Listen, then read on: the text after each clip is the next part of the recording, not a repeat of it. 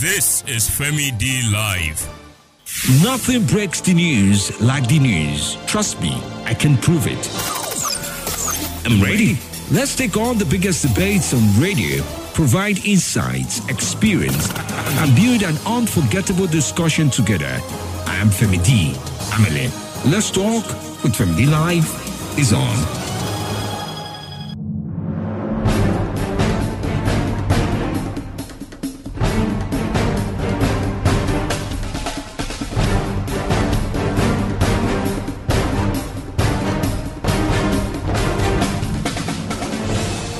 Thanks for joining in. Here comes another moment in Nigeria's history.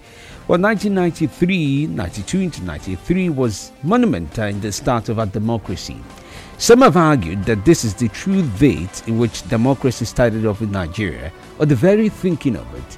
And one man was in the center of that discussion, Moshood Abiola. He had won the Nigerian votes and even the hearts of Nigerians, at least 14 million of them, in the course of that very year's election. With not so much babbling and with not so much exploration of what could not be, he was certain that he is the next man to be the president. But then, things turned out differently as the then president, Ibrahim Badamosi Babangida, declared differently. But here is a response to what Abiola had to say to the very development that would deny him of the presidency lead to a heartbreak and ultimately lead to his death. Well, it is very gratifying. I've always known that the events of the last few weeks have, in fact, enabled people to make up their mind a lot more firmly. In fact, it has increased tremendously the public support that I have in the country. Nigerians are ready for democracy. Nigeria have elected their president, and Nigerians are not prepared to go for another election. The truth of the matter is that you do not have two sunrises in one day.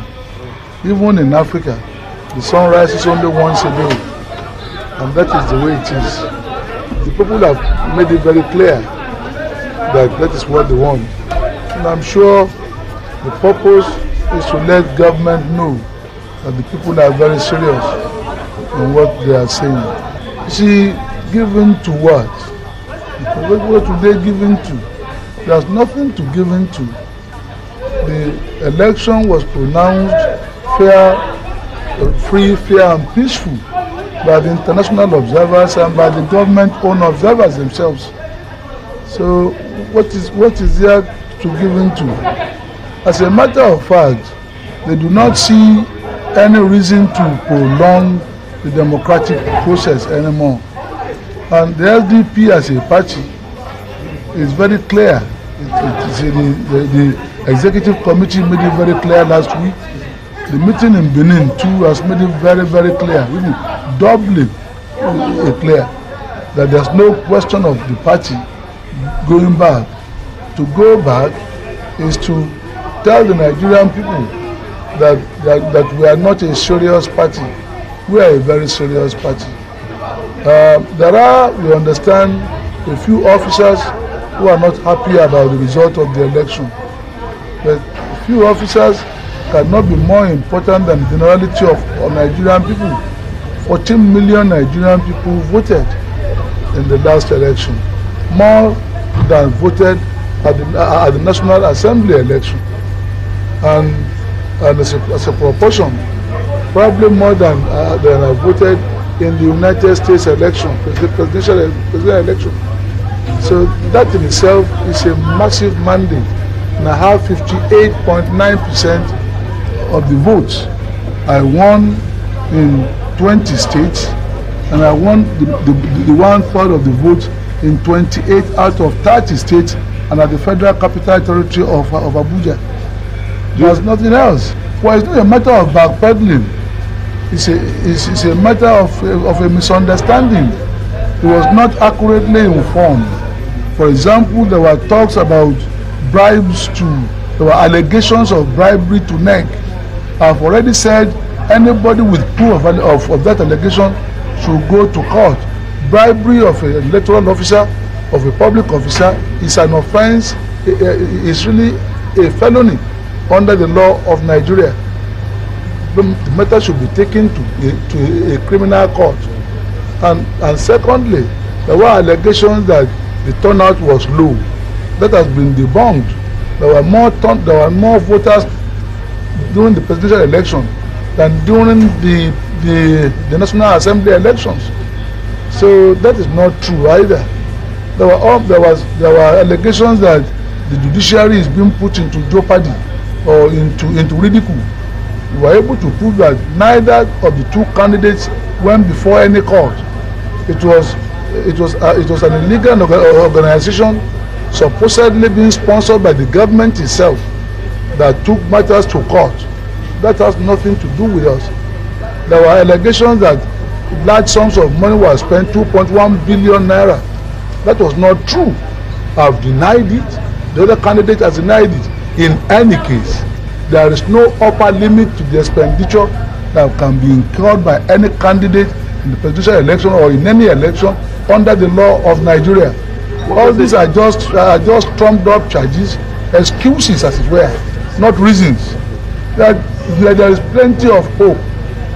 That there's no doubt at all that the president and the military government will leave office on the 27th of August. And there might be need to meet and discuss some details. And i'm always ready and willing to discuss details. This is not a civilian versus military situation. A preponderant majority of the nigerian military and their family voted overwhelmingly for me in the last election. So there was no question of the military. There are quite a few just a few officers who probably are unhappy about about the about the changes. We will we will give them all the assurances they need. There is there is room for every nigerian especially the top officers who have been trained at tremendous cost to the taxpayers of nigeria. The list of people which have been which people have alleged have been prepared by me for dismissal or retirement is not true. I have no such list. We need all the soldiers we have in the in the nigerian army especially the senior ones who have been trained at considerable cost to the taxpayers of our country. Uh, President Babangida is a friend. You look at the house, take a snapshot of all the pictures in the house, you will find more of his pictures in my house than my own pictures. We've been friends for over 20 years, very, very, very close friends. There have been quite a lot of efforts made by some people to create some friction between us. This is a very trying period but friendship is made to last and be passed from one generation to, the other. I believe that will be the case in our situation too. These are temporary difficulties. The nation is passing through it.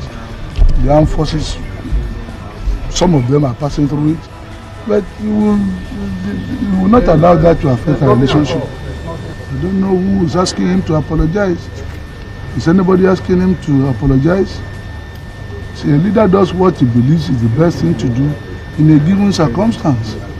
But a leader, when he has superior facts, can change his mind. Nobody that that won't amount to apology. And nobody's asking him to. I'm not. I'm just asking you. I mean, uh, in what context was that statement made? It was on the news today. Uh, I'm not asking him to apologize. I just believe this asking that man in the light knows of what he the doing. He popular a mandate of Nigerian. Nigerian people. and ultimately brings you to As the a king of talk too. radio, Femi D And as a leader. Live. of Nigeria. You should think again. That's all. I'm not asking for apology. Fact, that is not that is not required. Well, you know, this is a very it, it, it is not always every time that the, the changeover of government from military to civilian goes as clockwork as that of Obasanjo to Alhaji Shehu Shagari. It could be difficult in some instances, but maturity is required to deal with it, experience is required, and patriotism is required on both sides. That will not be lacking by the grace of God on this occasion too. Certainly not on this side. This is Femi D Live. Nothing breaks the news like the news. Trust me, I can prove it. I'm ready. Let's take on the biggest debates on radio, provide insights, experience, and build an unforgettable discussion together. I am Femi D. Amele. Let's talk with Femi D Live is on.